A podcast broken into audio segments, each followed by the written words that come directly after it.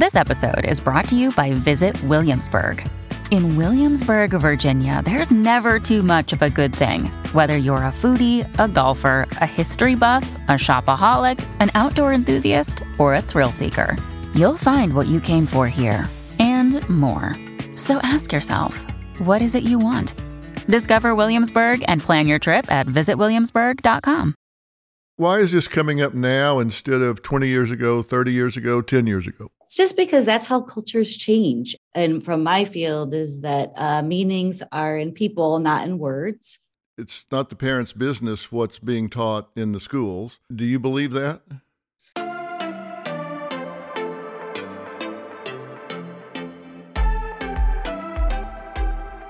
Welcome back to Phil in the Blanks, everybody. I have a very, very interesting episode today with a very interesting guest that I've been anxious to get on, and I'm going to tell you why.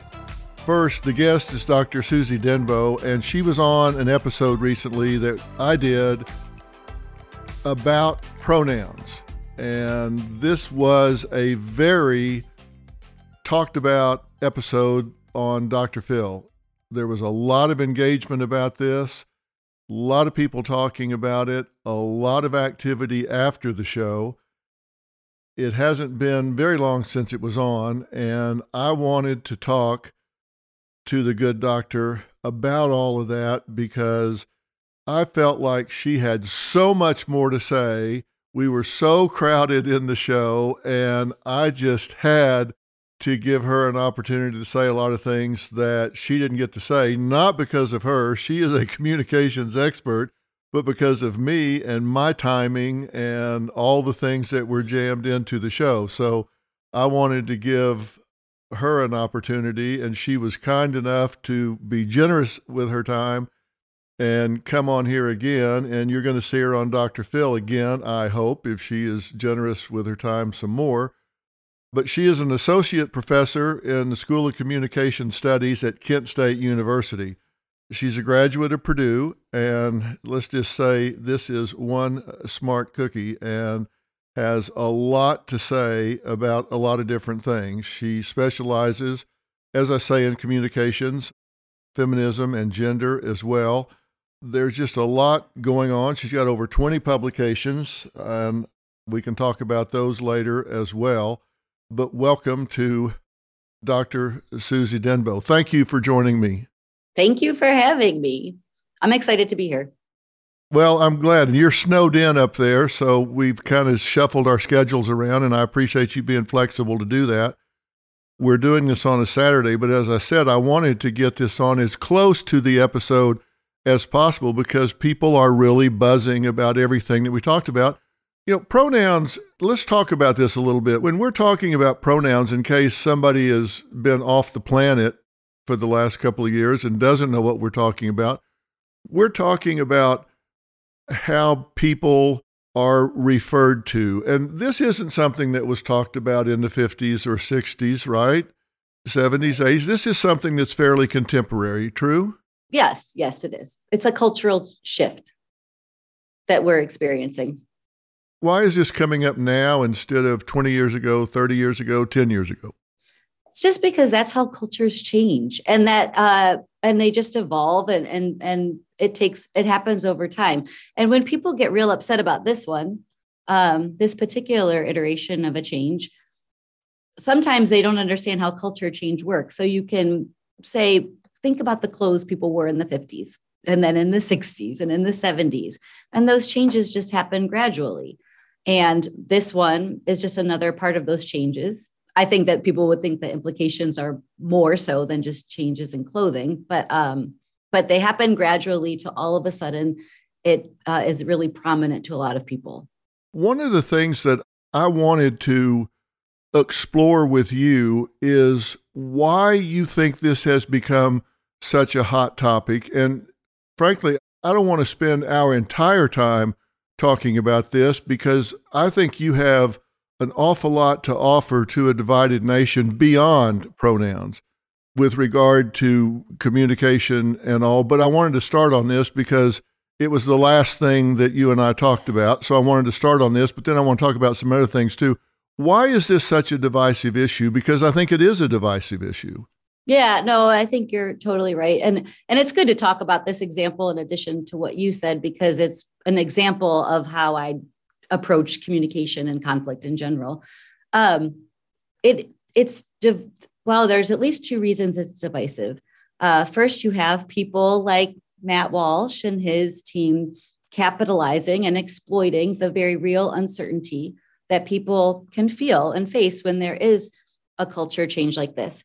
For me, I think it makes total sense to have people be um, fearful around something like gender pronouns um, or personal pronouns and uh, to feel anxiety uh, when they learn about that uh, because it can question their fundamental core beliefs that they've grown up with that might be a part of their community their religious faith um, that's what they've learned from their parents. And it's not um, in some ways it can be a luxury to have the time to explore all these differences and really to do that kind of educating um, and if it doesn't happen in your community then you're just not exposed to it.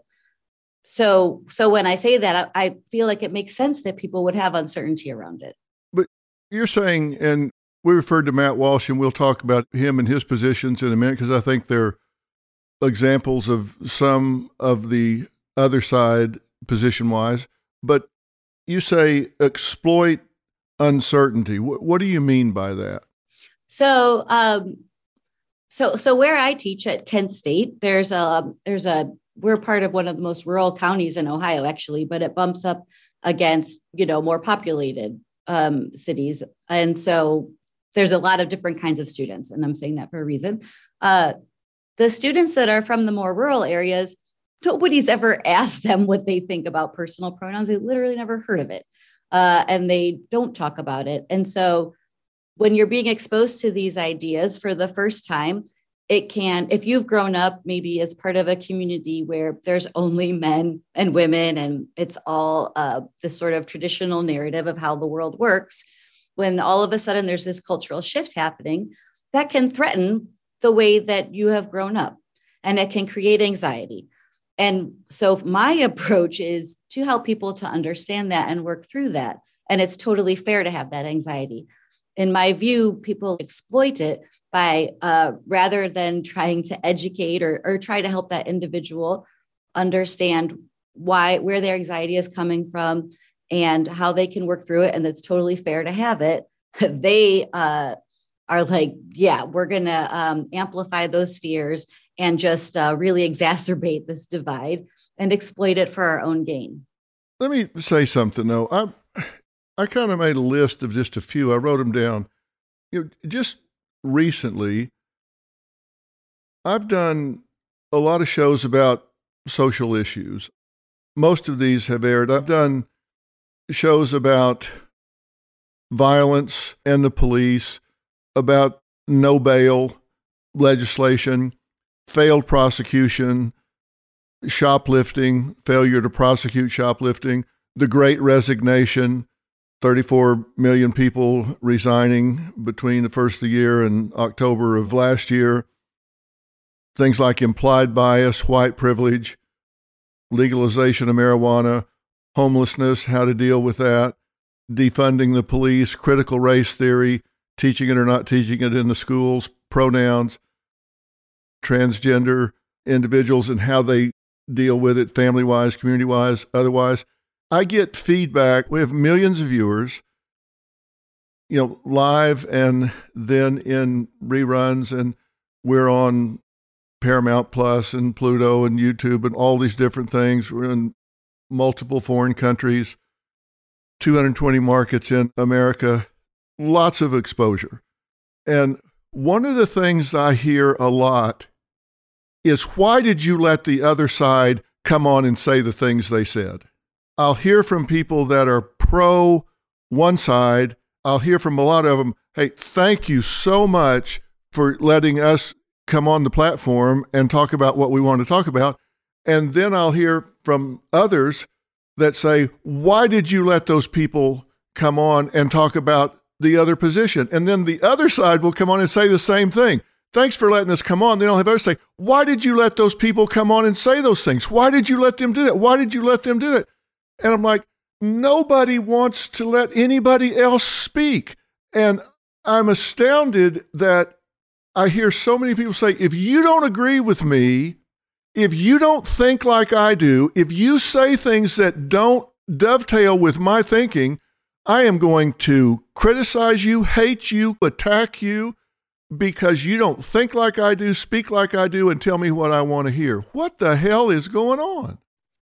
When you need mealtime inspiration, it's worth shopping Kroger, where you'll find over 30,000 mouth-watering choices that excite your inner foodie. And no matter what tasty choice you make, you'll enjoy our everyday low prices, plus extra ways to save, like digital coupons worth over $600 each week. You can also save up to $1 off per gallon at the pump with fuel points. More savings and more inspiring flavors make shopping Kroger worth it every time. Kroger, fresh for everyone. Fuel restrictions apply. The first page of a book never tells the full story. And those news alerts and headlines, like the ones we get on our phones, don't even scratch the surface of what the story is really all about. Stories are like people, multi layered and complex. It takes some digging to find the truth, but when we find it, it can change our world. We like to dig. The news on Merit Street, essential television. I agree with you in that reaction. Um, and it's really frustrating to me too, especially around uh, you know the the pronoun episode and that react the reaction that people had to that. So you you laying out uh, the how vast your audience is means you are the perfect platform to present multiple viewpoints, um, in my view, because you're reaching the most people. Um, and you, the way we need to hear both of the or both many different sides of an issue so that people can make a decision for themselves. And when we shut down people from or from hearing other kinds of perspectives it's just not productive to me and it's really boring. And uh, it's usually motivated by uh, the need for validation from one side that's not uh, genuine in my view. I mean i could go on and on about this. Uh, especially with regard to our episode but um, I don't agree. I mean, I think that providing that platform is a good thing. Some on that on your show, I wonder if maybe I didn't do my job well enough because they think that he won, and I was like, hmm, I didn't think that. Well, I'm not so sure that's true. It's just who's most vocal after the fact. And I think some people are organized and they get out there and push the rhetoric forward, and then the other side might not be at a given time. And I'm not going to allow hate speech. I'm one of those people that believes that white privilege exists. And I've said so because I can go to a store and walk through and not be followed. I can drive a nice car through a neighborhood and not be pulled over and say, Where the hell did you get this car? And I've said that. I mean, that's just a fact. I mean, come on, it's, it's just a fact. And I had to shut my message boards down to protect my viewers from the hate speech from a small group of people that were coming on saying such vile things about the fact that I said I thought white privilege exists. It doesn't mean that a white person is doing anything wrong, but that does exist. Certainly in some areas it exists. It's worse in some areas than others, but it exists. I think it's not as bad with me as it is with most people because people are used to me telling both sides or allowing both sides to speak. If somebody has a good faith argument, I'm going to let them make it and let people make up their own minds. You had other uh, people that could that I thought spoke really well, like Addison and Ethan. They they were able to advocate, um, and then having someone like me on, uh, so at least I'm more of an advocate and not part of the community to push back on him. Like I think that is definitely the right approach because if we don't give, and that I think I saw somewhere that there was the perception that you gave Matt Walsh a platform. And I don't I didn't think that at all. A platform would have been you and him one on one or him just letting to run wild and, and say all the things that he wants to say. And that's not what happened. Um, so now what he did do afterwards is somehow get a lot of footage and and that show was interrupted by the presidential address. So i didn't even see it for a couple of days. And yeah, um, wouldn't you know it? I know that was great. Only the president could interrupt me. I loved it. Uh um we made a lot of jokes about it. People come from their own point of view of course. And you know i was raised in the south my grandparents on my mother's side had second and third degree educations from a 1500 person small town in Texas, not educated, very restricted in their views of things. And I spent every summer with them working in a warehouse. And my father was the first one in the family to ever go to college. I was the second. So you get a very restricted view of the world until yeah. you I liked reading, so I expanded it that way. But a lot of people grow up with a very limited view of the world and think, well, there's just this and nothing else. And so it's hard for them to consider alternatives. And I think that's why it's important to present two sides of an issue, or three sides, or four sides, or five sides. Yeah. And I believe very much in looking at empirical data. And I'm a Christian and I have been since I was 12 or 13. And the fact that I look at science probably causes some of the religious community to look at me funny, but still I consider myself a Christian. It doesn't mean I can't look at science.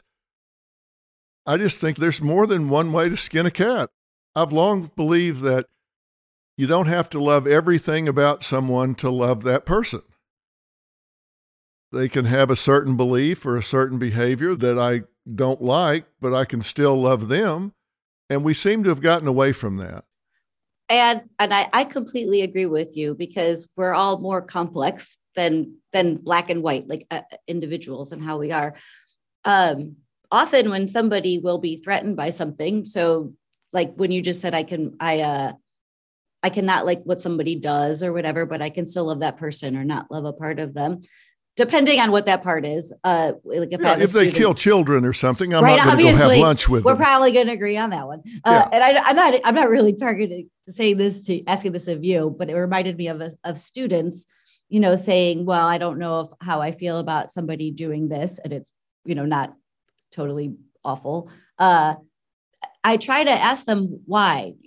Why does that bother you? but you have to dig real deep and it requires a great deal of self reflection. And often the reason that it bothers you isn't what you might think on the surface. And if you can dig deep, then you can realize that it's not that big of a deal at all and it's not a threat to you. And so when I do that with students or anybody that I'm talking with, I don't take it, I take it very seriously because there's a risk when you ask those yourself those sorts of questions. Um, and you have to make yourself really vulnerable.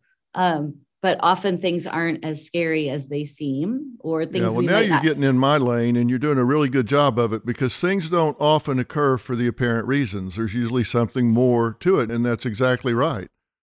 I'm glad that you're characterizing it that way because that's exactly right and if you look beyond it you can usually find out what's really going on and if they can deal with that then they can be more open to the actual issue you know, people respond to issues, not topics.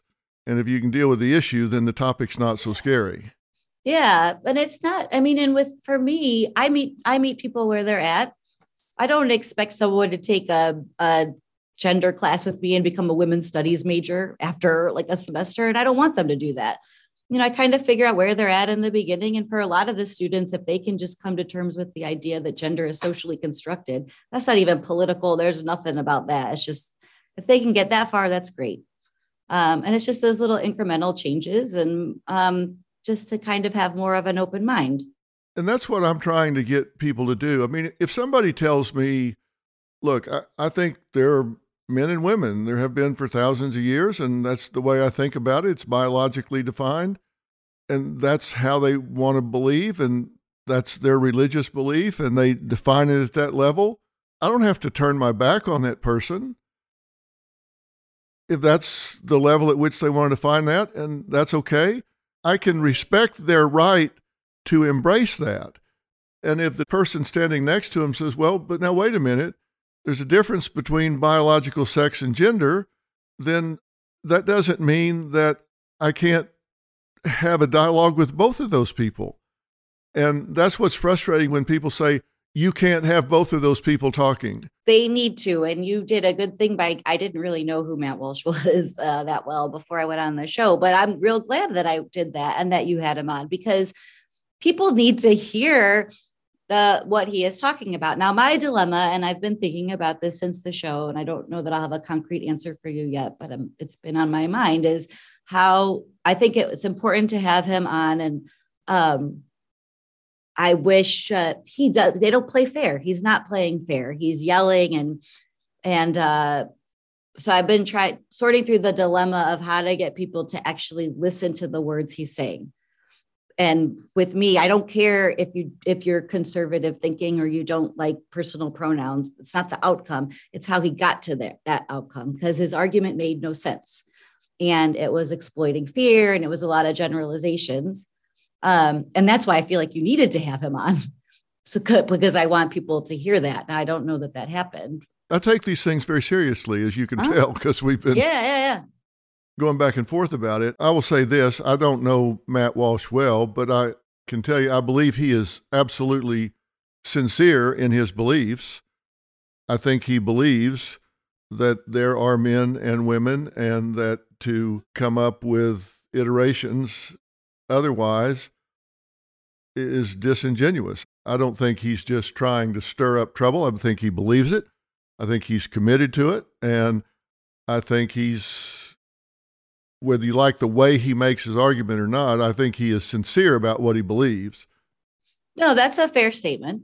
Yeah, and I think he's sincere about that. And he is a good presenter. You know, one of the things that I think you and I hold in common is that language is very powerful.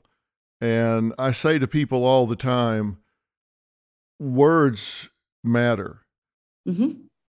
I think the words that we use to ourselves matter. The words we use with other people matter. And I tell people, like, for example, I, I have people sometimes that go, just even in common everyday interactions, eh, you know, how was your day? Oh, it was horrible. Oh, uh, you know, what happened? Oh, it was just terrible. Well, you know what? No, it wasn't. You know, go to the children's burn unit at Parkland in Dallas that's horrible. The fact that they got your latte mixed up and you got stuck in traffic, that's inconvenient. That's not horrible. But when you tell yourself it's horrible, there's a physiological correlate for every thought that you have. And when you give all this catastrophic language to yourself, your body's going to respond to it. This is your field. And I, I wish you would talk about that some because I think it's so important for people to understand that they program themselves mentally, physically, physiologically with the words they use. Well, this is well, so you know that part is a little bit out of my research area, but this is where we're complementary because I because what I would of course I agree with what you're saying about how the words we use can have this uh, physiological effect on us. So my then my contribution to that would and from my field is that uh, meanings are in people, not in words. So we are interpretive. So so when you're saying like your example about horrible, right? And what is actually horrible and how that might impact you. The additional layer to that is so that person who thinks a latte or a mistaken latte is horrible has a meaning for that word and then and you have clearly have a different meaning for that word and so just saying the word horrible doesn't mean you are on the same page and I think the thing that we don't understand sometimes is the words we say, you're right, they have a meaning to us and then they have a meaning to somebody else. And I think that's where empathy comes in and the ability to read the room and read your audience and understand the impact you're having on the people you're talking to and how what you're saying is playing with them, whether it's in a couple or it's with your children, it's teachers with their students you got to read the room. You got to understand the impact you're having on the people you're talking to.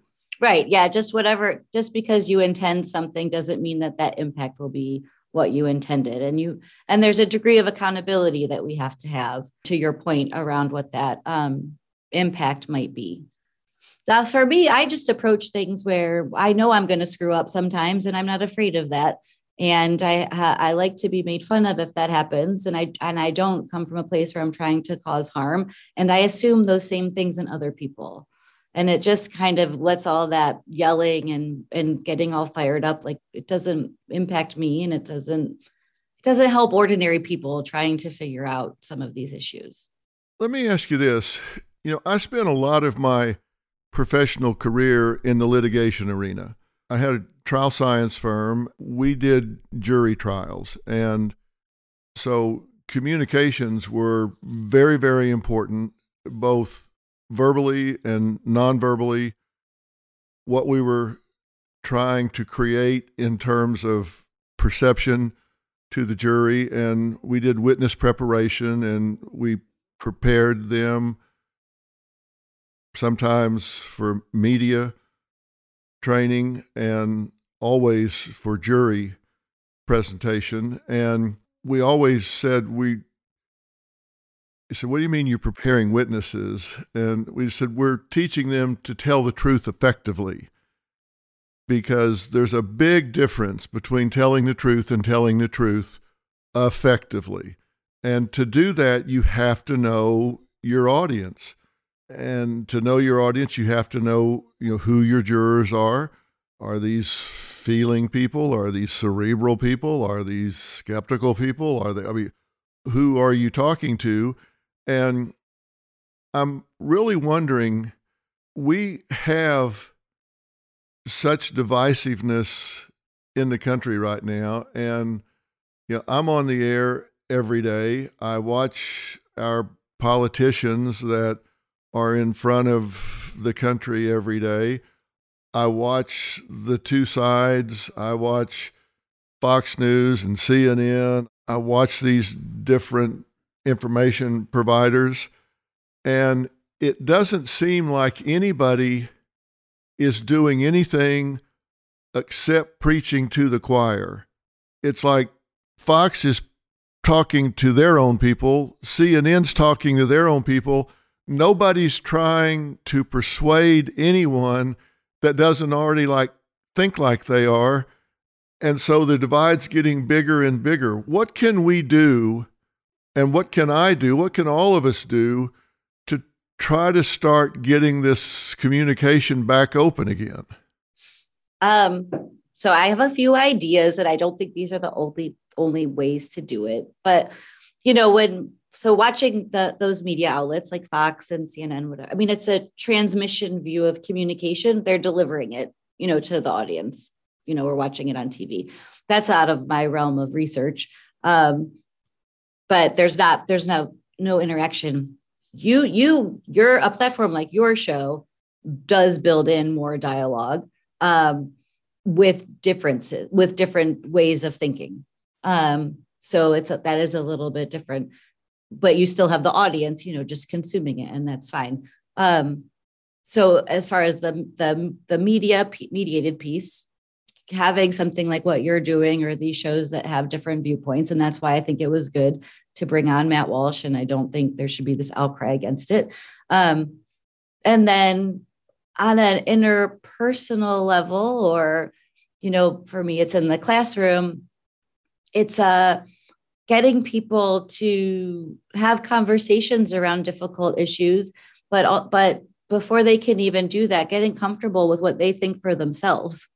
So a lot of times people aren't given enough opportunities to you're asked where you stand on something, but you're not taught the ways um, or asked how you got to that point or why, and taught how to build that sort of argument. Um, and I don't mean like an advanced, you know, academic sort of argument. I mean just like a basic understanding why you feel that way. Um, and I think I said that to somebody I was talking to for the show that um, when I'm teaching, I don't want the students hardly ever know what I think or where I stand on something. They can judge me, whatever, based on appearance. I don't care. I don't want them to think like me. I don't want them to think like their pastor, their friends, their partner, their parents, or like any uh, political leader that they follow. I want them to think for themselves. And then if it, they happen to align still with their parents, great. But know how you got there. And there's not enough of that happening. Um, or I think that's one way to uh, mitigate some of this divide. Is there a point in terms of, and with you, it's different because you've got at least young adults. Is there a point educationally where there should be boundaries in terms of what is being taught in the schools versus what should be taught by parents? You know, we've got this debate about should they be teaching critical race theory in schools? And of course, they're not teaching critical I race know, theory in school. so That's just such a misnomer. They're I not know. teaching critical race theory in school. But should they be teaching what they are teaching and calling critical race theory in school? Where do you decide as an educator what's the job of the educator and what's the job of the parents? How do you draw those lines? So um, I I can answer this as an educator and as a parent, but but they're those two identities. Uh, they're yeah, they're really integrated for me, anyways. Uh, it's a privilege to rely on parents to be teaching everything. So teaching things around gender, or teaching things around sex education, or teaching um, any of these sorts of issues. That's those are that's a privilege, and not all parents can do that um, have time to do it or have interest in do it and then in doing it. And then of course we have the segment of parents that don't want to do that. Um, teach I I also and I'm I am not trying to be naive. I come from the the starting point that I think schools are, are genuinely trying to do a good service. Um, and you know, if your school is doing something so egregious you can't tolerate it, then go somewhere else. But I just I don't assume that. Uh, so therefore, if a if the school is presenting information that maybe makes me uncomfortable or I'm a little bit uncertain, that's an opportunity to talk to my children about that because they're going to be exposed to different way of thinking. So if we start, if we eliminate that exposure, you know, in schools, it's like no wonder we get to where we are now as adults, where people can't talk about uh, different sides of an issue or multiple sides of an issue or take on a different perspective. Uh, the one thing that uh, the example, of course, that I have is from your show. Uh, the parents that were upset about personal pronouns and things happening in the school system. That's a that's fair for them to feel that way. Uh, I, you know, and I don't have that same fear as a parent, but I don't. I think I I like the idea that schools are teaching more progress more things like that, but they have to educate the parents too on what they're teaching. Well, you know, it affected a governor's race, one candidate taking the position that it's not the parents' business what's being taught in the schools. Mhm. Um, and do you believe that? No, but I'm not. I mean, of course, it is their business, uh, but it's not so extreme. I, I mean, I don't know. I think schools, we want parents aren't smart in everything. I mean, I, yeah, I think I know everything about the world. Oh, great. No. Yeah, and I want my kids to be exposed to different ideas. And I create an environment at home where they feel comfortable talking to me about anything. And, uh, and then that's how we can sort of cultivate uh, not being so uncomfortable with talking about things that maybe are different than how we think. I think the question is should social issues be broached in school? Mhm. Should that communication be coming from from teachers? And if so, how are they prepared to present that? Or are they presenting their own values and beliefs? Or has this been vetted in some way? Is it part of the curriculum? Or is it just their personal beliefs that they're setting forth and have the parents signed off on that? Or is this something that should be completely with the parents and the teachers should be teaching reading, writing, arithmetic, geography, biology, da, da, da, da, da. And I think Hmm. that's what a lot of people are really trying to decide. And if so, is there some kind of universality of what's being taught so the parents know if they need to finish the story, give a counterbalancing argument, put it in context? But if they don't know what it is, then how can they do that? So you're, uh, I think that parents are a bit fearful and it's, um, I don't agree with that sort of extreme fear where you'd want to pull out information. Um, and also from the school and reading and writing, all of those subjects, they're not all, uh, there's already choices that teachers are making about things that they include. Um, for me, I would want to know. I don't think most uh, schools, this is a little bit out of my area as far as if we're talking about like not at the university level, but uh, you can't just walk into a classroom as a teacher and just start teaching whatever you want uh, and and your opinion. The curriculums are constrained in many different ways, and uh, teachers are usually overworked and underpaid, and they don't have time to have some kind of a political agenda. So I don't assume that there's some kind of an ulterior motive with uh, with educators um, that I think some parents might might start to assume. Um, but i but really i just the it does go back to what you were saying before about how can we make it so we don't have this this uh, divide where people aren't willing to talk about other things um, or things that are different. If we if we go back to the schools and you have parents uh, protesting at school boards and being so threatened by any piece of information um, that doesn't that and half the time i don't even think they realize what the information is that's being shared. But that that response then is setting an example for their children. And uh, that it's no surprise that we, like I said before, that here we are today. The key to me seems to be transparency. And this, I'm coming full circle with this, with the question being should teachers, and if so, what is the age appropriate level at which teachers should be talking about pronouns in school, introducing gender as a concept in the schools? And if so, first, should they be? And at what age? And should there be transparency with the parents about what they're going to do before they do it? I mean, I, I have a, I have a extreme viewpoint about this. That's not extreme, but you could you could teach about this stuff from the beginning. You can start it in preschool my caveat is it's always age appropriate. Um, so uh, I I teach a sex class. Uh, it's called Let's Talk About Sex. It's sex and communication. And so this example, I think, uh, makes is easier to get across this age appropriate idea. Uh, we teach consent in in preschool, and consent in preschool is don't touch you know Johnny without asking or don't just go up and hug, you know, Ava. You need to ask first. It's so it's consent in a totally different way that we would that I would teach it to college students, right? And there's a way to do that with gender, um, and to break it down.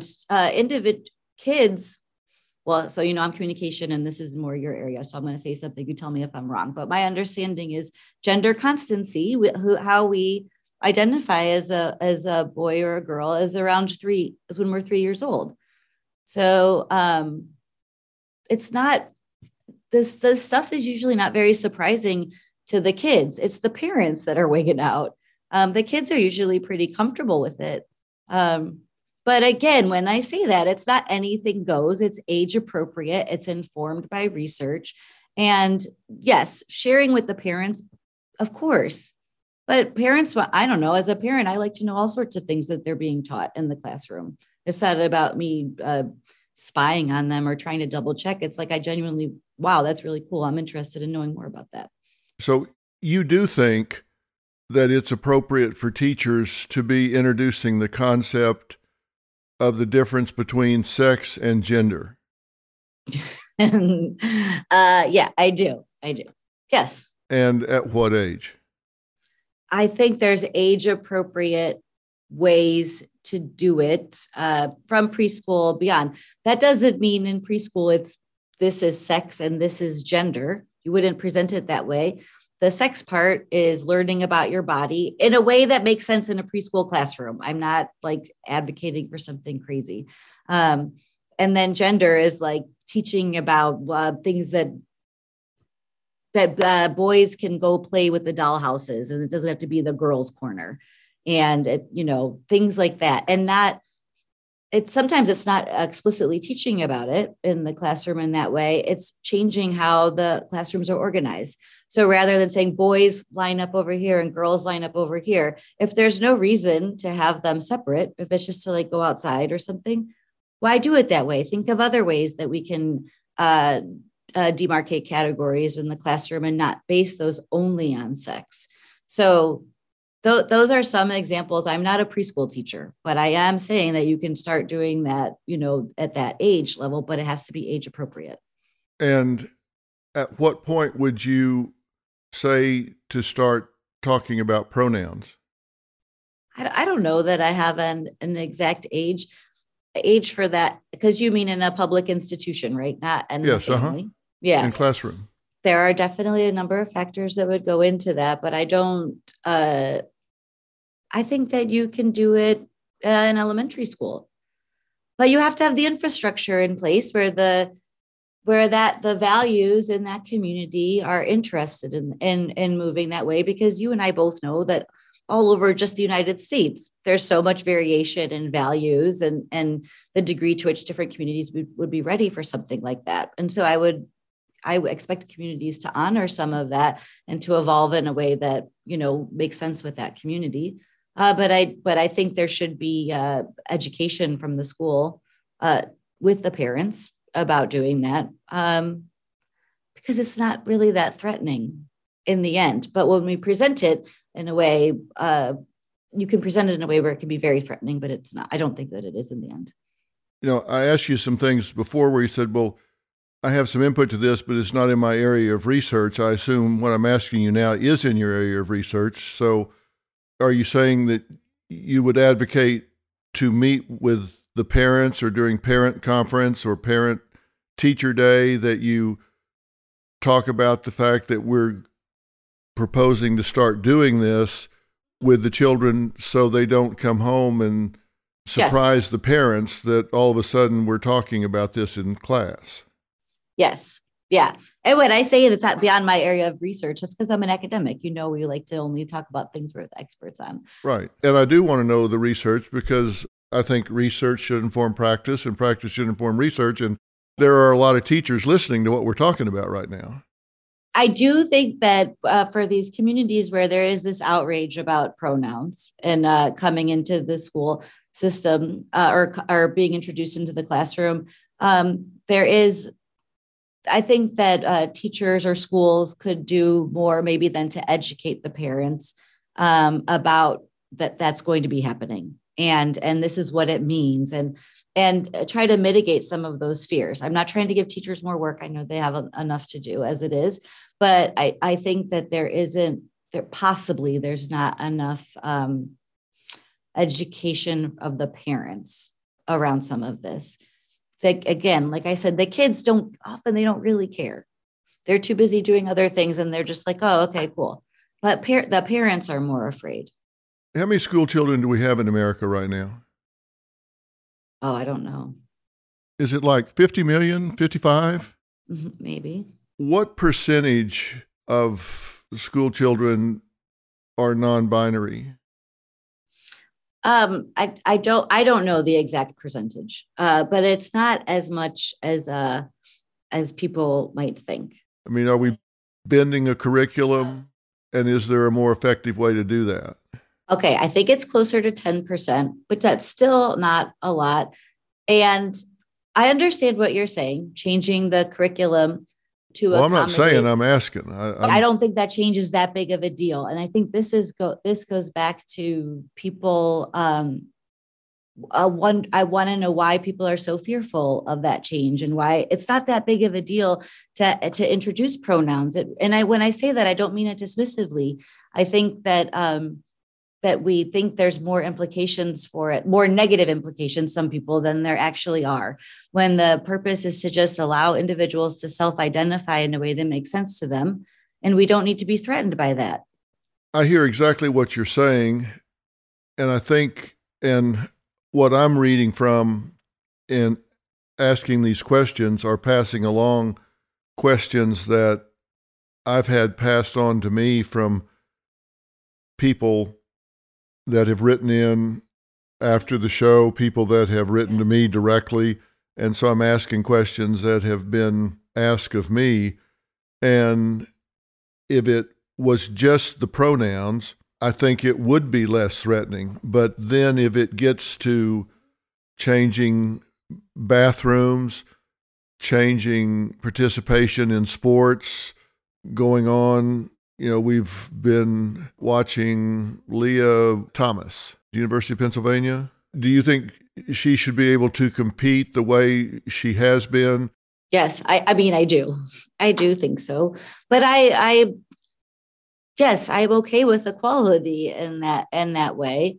And uh and I'm but I'm not a, I can see how sports fans would get real upset about that, I guess, and the com- competitive part of it, but I don't um I don't I don't have a problem with that at all. Tell me why not? How do you square that in your mind? Well, the the regular old Suzy squares it in her mind because it's I'm so tired half the time doing laundry and trying to get my kids ready and teach my classes. I don't have time to take a stand on that sort of thing. And that and I'm not minimizing people that do. I say that because that's how the vast majority of people are around these issues. It's this, but there's a lot of people that get very loud about it. Um, and I and I don't mean to minimize their voices either. Uh, I think it goes back to like with the sports example, people, uh, I think there's this assumption that all of a sudden an individual is like, I don't feel like being a woman anymore. I'm going to be a man. And they just like become one. And it's very arbitrary. And that's not how it works. Um, it involves a, a great deal of struggle and it's not just a choice that somebody makes out of the blue. And i don't and and we might think of it as them making a choice but it's not really a choice. It's a because they never felt the the they never felt the, how they wanted to be from the beginning. Um, and then there's all these different steps that you have to realize. And uh and i think knowing that i know a lot of that background or, or not you know not all the details but i'm aware that it happens um, and i don't take a that uh, any sort of a transition like that as an arbitrary choice means that makes it a lot easier for me to be okay with somebody competing in sports because it's not like, oh, I'm going to become this so I can go win this competition. It's not like that's not how it works. But is it fair that Lia has gone through hormone therapy and testosterone treatment for it? I think it's a minimum of a year where testosterone has to be depleted, correct? I think I don't know the exact uh, amount of time, but yeah, there is. Yeah, a, there and, is I, and I don't know the process either, but I know that, like right. you say, you just can't say, okay, today I'm going to be. Yes, a it's a very long process. Yes. Yeah, today I'm going to be a woman, dive in the pool and swim off. You have to go through a whole process, but that doesn't change the wingspan. Uh, which is very important in swimming and the leverage and all of that. And so she gets in and wins a race by what 20 or 30 seconds or something like that which is like a country mile mm-hmm. and somebody that has worked and trained for 3 or 4 years and then you know here comes this individual that just smokes the whole field and they say well what's what the hell uh, why have i worked for 2 or 3 years where somebody that anatomically is completely different. And now I get pushed off the podium and I get pushed off maybe opportunity to go to nationals or the Olympics or whatever. Right. And that doesn't seem fair. And that's what I mean when I say, how does that seem okay to you? For me to even kind of entertain that question, not from you, like, because I've gotten questions like that too. So, um, that that isn't what i'm what i'm trying to do uh, with these issues. I feel like a- answering that question that person is motivated in asking that question because they feel like there's something unfair about it.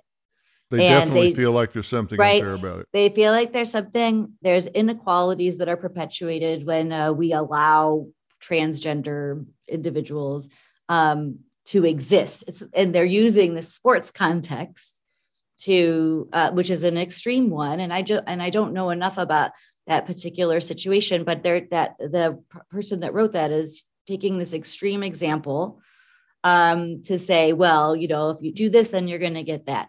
So a person i don't i don't think that person deserve not that they don't deserve an answer but that that's not the right question to be asking if they genuinely wanted to understand well i think it's a legitimate question though and i think it's one that's going to come up frequently. And I, I don't think it's dismissive of the whole arena. I think there are going to have to be limitations and allowances where it's okay in one arena but not in another. No, that that's a fair, yeah, yeah. And that's not to say that Lia didn't have skills before, because you can throw me in the pool and it wouldn't matter what I did. I wouldn't yeah. be able to outswim those girls on that team no matter what because you, you got to have some skills. But right. I think there are anatomical differences that hormone therapy doesn't shorten your arms. Yeah, no, that's a fair point. And I didn't mean to sound, I mean, I'm glad you said that to me just now because I don't want to come across as uh, naive and like, oh, why does anyone care about this? And there's no implications. I'm not, I get that. I understand. I don't want you saying, that's not the right question to be asking just because you don't have an answer. They have the right to ask the question. Yes, there are definitely contexts where there's going to have to be some very difficult decisions that have to be made. And sports is one of those contexts. And I really don't uh, know, and I don't envy the people that have to make those decisions. And that's what I will say about that. I'm always a bit skeptical uh, when somebody asks a question like that, if it's in response to the episode that I did with you. And the reason I would be skeptical is because I just don't know what their um, motivation is. If they really want to understand, or if they're really worried about the legality in sports, um, and that's close to home for them or whatever. Yeah, I think a lot of athletes have really focused on that. I don't think it's anything to do with our episode because I've seen that question a lot in the media before our episode and after. I'd like to talk about one other topic before we end because it's near and dear to my heart, and that is the mental health issues in the trans community. And one of the things that I want to differentiate is we do know that there is a higher incidence of depression, anxiety, suicidal ideation, suicide attempts, and suicide in that particular community. The question is is it because of a mental emotional maladjustment associated with the rejection that's associated with what they're experiencing from family and friends, or is it associated with what they're experiencing, independent of the rejection? And I think you can articulate that it's the rejection. And I'd like to clarify that some so people have some clarity about that. Can you speak to that? Yes, so so the the higher rates of depression and uh, and and anxiety, and then suicide rates, uh, is is growing uh, is most likely growing up in a culture where they don't they can't feel like they fit in and they don't have access to um, resources that everyone else would have or even the language to talk about how they're feeling um, and uh, and feeling potentially this disconnect between maybe what their body looks like or how they are bio- biologically, and then how they feel internally. And um, I mean, I guess if you wanted to pull it full circle, knowing that that is the that is one of the rationales for uh, talking more about these issues at a younger age in an age appropriate way, so it's not so foreign um, and it's not so isolating for individuals that it can lead to depression and, and even worse. Well, a couple of major statistics, and these may be obsolete in one respect because I think the general population statistic is pre pandemic.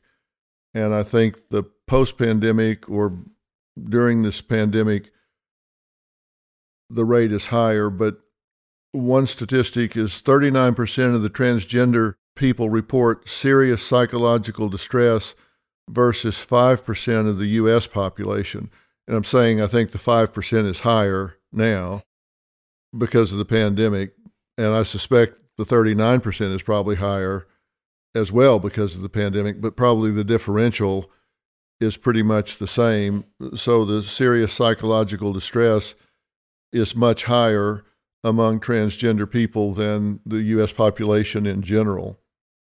And that's your experience, and your familiarity with the research confirms that. Yeah, yeah. And think about um, so pronouns are a good example of something that we can easily advocate for. And, and guess what? It doesn't really cost any money to uh, to change pronouns or to allow people to um, choose their own pronouns. But when we think about some of these statistics that you're saying now, you know, it's important to think about that uh, it's in most states, it's still legal to discriminate in housing and in um, employment and all other uh, parts of our lives based on gender identity. And so imagine the kinds of stress and, and anxiety and depression and that that can cause. Um, so it's not just I can't choose my pronouns; it's very real material world um, challenges. Well, isn't it true that youth that are able to change their name or some type of gender marker on legal documents, for example, reported much lower rates of suicidal ideation and attempts? I mean, there was some pressure release associated with that. Yeah, yeah, there is. Because imagine you can just, it's things that we take for granted if you don't, if you, you know, if you are cisgender um, and you don't have to think about that additional stress. Um, it's, it's not as noticeable to us or noticeable at all, but it can be just a, a huge uh, sense of uh, the, the pressure taken off to just be able to go about your day and have that part not be an issue so you know, you know, you have your name, and you're not going to be going um, to a classroom and uh, the, on the roster it doesn't say the your the name that you go by, right? And so then anytime somebody is meeting you, they are saying this name, and you have to have this conversation where you're correcting them. That's exhausting, you know. And so those little changes can make it um, a lot that, less. That has to be mentally, emotionally. Yeah, draining. Forty percent of transgender people noted they attempted suicide in their lifetime, which is nine times the attempted suicide rate in the U.S., and that transgender adolescents present four to six times higher levels of depression and three to four times higher levels of self harm. So that is a staggering mm-hmm. statistic yeah no it's horrible and it's part of it is because we don't talk about these things as openly or we have um you know the issues around the uh, pronouns or parents not understanding what's going on and then not having that have being part of a school system or structures where you can talk about that disconnect around gender you know with professionals or maybe these kids aren't even well versed enough in a lot of a lot of it to understand what's happening to them. And a lot of these horrible statistics um, just remind me of the need to emphasize that it's it's not on the individuals. It's not on the transgender community. Or the queer community to take on this battle. And to have to constantly explain themselves and to justify and do all of the educating. It's on the rest of us. So uh, because you know, I'm not exhausted going through my day having to remind people who I am or how I identify. But so I have plenty of energy to speak up and help them out, um, you know, so that they don't have to do all of the work towards equality.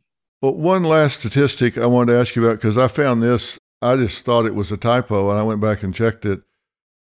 And this was a study from 2019 by the Yale School of Public Health, and you probably know the study, that 83% of those who identify as lesbian, gay, or bisexual keep their orientation hidden from all or most people in their lives.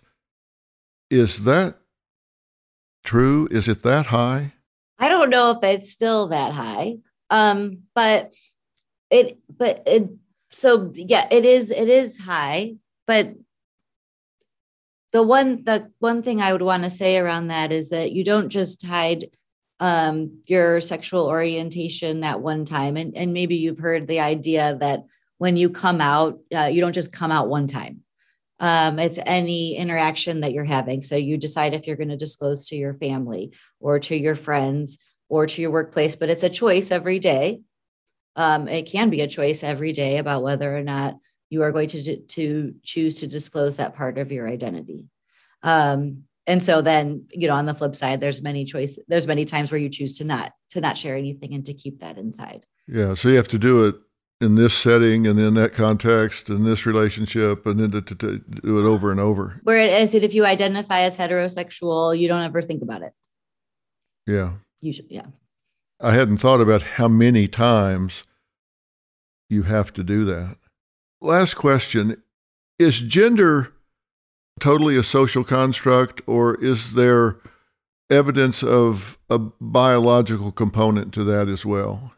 Well, of course, I'm not going to say an extreme answer to that because I don't know, but there, because there is there is some biology there, but so the so sex right male female intersex that's uh your you know your chromosomes and the biology and the hormones and all of that um and gender is socially constructed to a, to a certain extent, uh, but I would never say that biology has nothing to do with it. I would never, and I don't say that to my students. Um, well, I would think it's got to be largely social, right? I yes, I think that it is, and the reason, but we have to include biology. A lot of the there's not enough research on biology in that area, um, and, it, and it's extremely difficult to to point you know to connect the biological components to what's happening socially. Um, but it's social yes gender is socially constructed how we uh, express what it means to be a man or express what we what it means to be a woman. Um, those come from you know where we were raised uh, how we've interacted with our parents our siblings um, you know religion and all that sort of thing. Yeah. There aren't enough twin studies to get nature nurture completely right nailed down. But when anyone wants to, uh, so I, I ask my students when I teach that class, and they and it's a trick a little bit, but uh, you know, is it are these things more due to nature or nurture?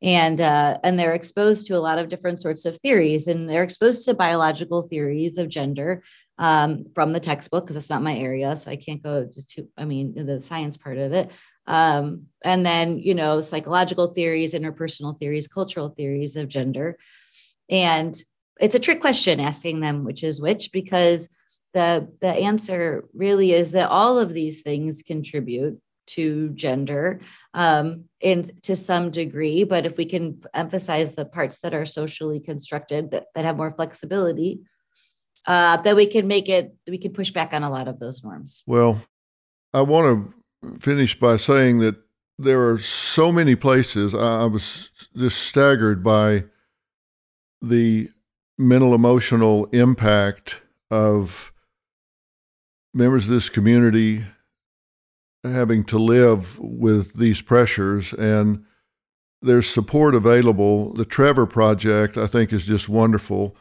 which is an LGBTQ plus organization that provides education support. The National Center for the Transgender for Transgender Equality, Flag, an organization that provides support, education, advocacy all over the United States and in Puerto Rico, the Trans Youth Family Allies, the Trans Latina Coalition, Gender Spectrum, the World Professional Association for Transgender Health, which is a website that provides a directory of healthcare providers and scholarship opportunities as well. And I'm going to have links to all of these uh, on our website and on drphil.com as well. Are there any others that you would add to that list? Um, or is that a pretty no, good list? It's a pretty comprehensive list. Okay, good. And I went through it quickly, but as I say, it will be listed so people can find that. And please you know, reach out for help if you're feeling the burden and the pressure. And I promise you, when you contact these organizations, they're not going to pressure you to do something you don't want to do. They're not going to pressure you to disclose things about yourself, to take steps you don't want to take. You can be anonymous. They're going to listen. They're going to provide support. So don't feel like you're taking that can't turn back step. They're going to listen, provide you support, and help. So don't feel like you're, okay, I'm burning the ships in the harbor when I contact this organization. That is not true.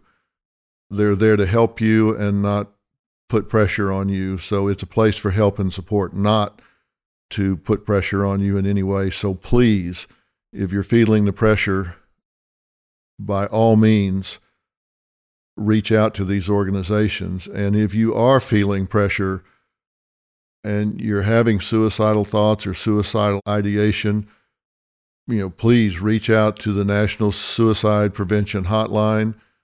Again, they won't put pressure on you. They'll help you. They'll give you resources. They'll do anything they can to help you. It is not a good option. There's help available and there is a solution, there is help, there are people who care.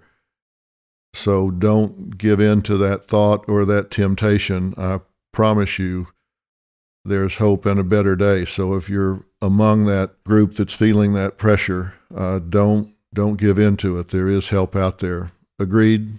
I definitely agree. And making that kind of a call can be very scary, but it's just a quick call, you know, and it's it's the right step to to get and help. no pressure on you. It's a safe call. They're going to listen and and help you. It's a safe call, so make it. There's help available. So, well, Dr. Denbo, is there anything that we haven't talked about? This I hope will not be the last time we talk, but is there anything we haven't talked about that you think we should talk about before we say goodbye for today? Um, no, I think that's good. That's a very good closing question. I tell all of my students to always ask that when they're doing interviews. well, I'd be a good student then. no, I feel like this was good. I, I mean, I really enjoyed it. It was fun. I had a great time on the show, and this was really fun too. Well, me too. And I'm very proud that you came on. I hope you'll come on again. Yeah, I totally will. Well, thank you so much. These are issues that I talk about with some regularity because I really try to support this community in every way that I can. So I think you have great insights and a very non threatening way to present this to people. And I would love to have you on again. Yeah, I would love to do it. I, yes. And I'm glad you said the non threatening part because I value that a great deal. Okay. Thanks so much. We'll talk to you soon. Okay. Great okay, job bye. today, by the way. Great job. Thank you. Thanks for doing this. Okay. Bye bye.